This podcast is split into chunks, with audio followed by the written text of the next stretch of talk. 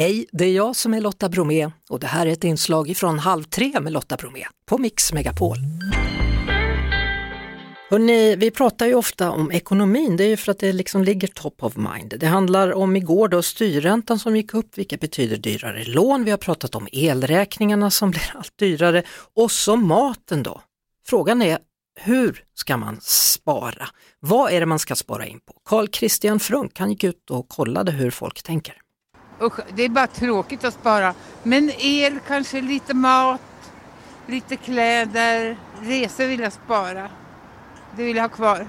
Det är något med det. Att det blir roligare att leva om man har något att längta efter.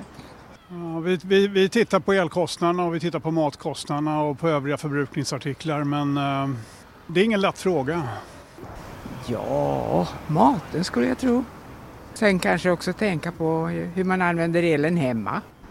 Jag har egentligen inte sparat särskilt mycket än. Men det kommer väl, det kommer väl, Räkna med. Får köpa mindre kött och mindre av ja, lyxvaror så att säga.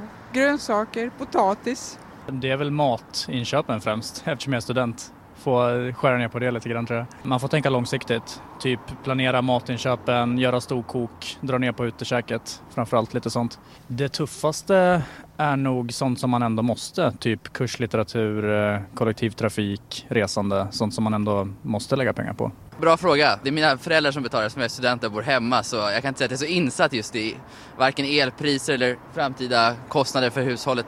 Men vad är tuffast att eh, spara in på för dig som bor hos dina föräldrar? Jag skulle kanske säga varmvatten har jag hört eh, att man ska spara in på. Det kan ju vara ganska jobbigt generellt sett eftersom jag gillar att ta långa duscher. Men annars så spelar jag inte så mycket dataspel, sms-böcker så det är väl mest lampor som man kanske får släcka. Man kanske får lite sämre ögon i framtiden eftersom man får läsa i mörkret. Det var det. Vi hörs såklart igen på Mix Megapol varje eftermiddag vid halv tre. Ett poddtips från Podplay. I fallen jag aldrig glömmer djupdyker Hasse Aro i arbetet bakom några av Sveriges mest uppseendeväckande brottsutredningar. Går vi in med hemlig telefonavlyssning och, och då upplever vi att vi får en total förändring av hans beteende. Vad är det som händer nu? Vem är det som läcker? Och så säger han att jag är kriminell, jag har varit kriminell i hela mitt liv men att mörda ett barn, där går min gräns. Nya säsongen av Fallen jag aldrig glömmer på Podplay.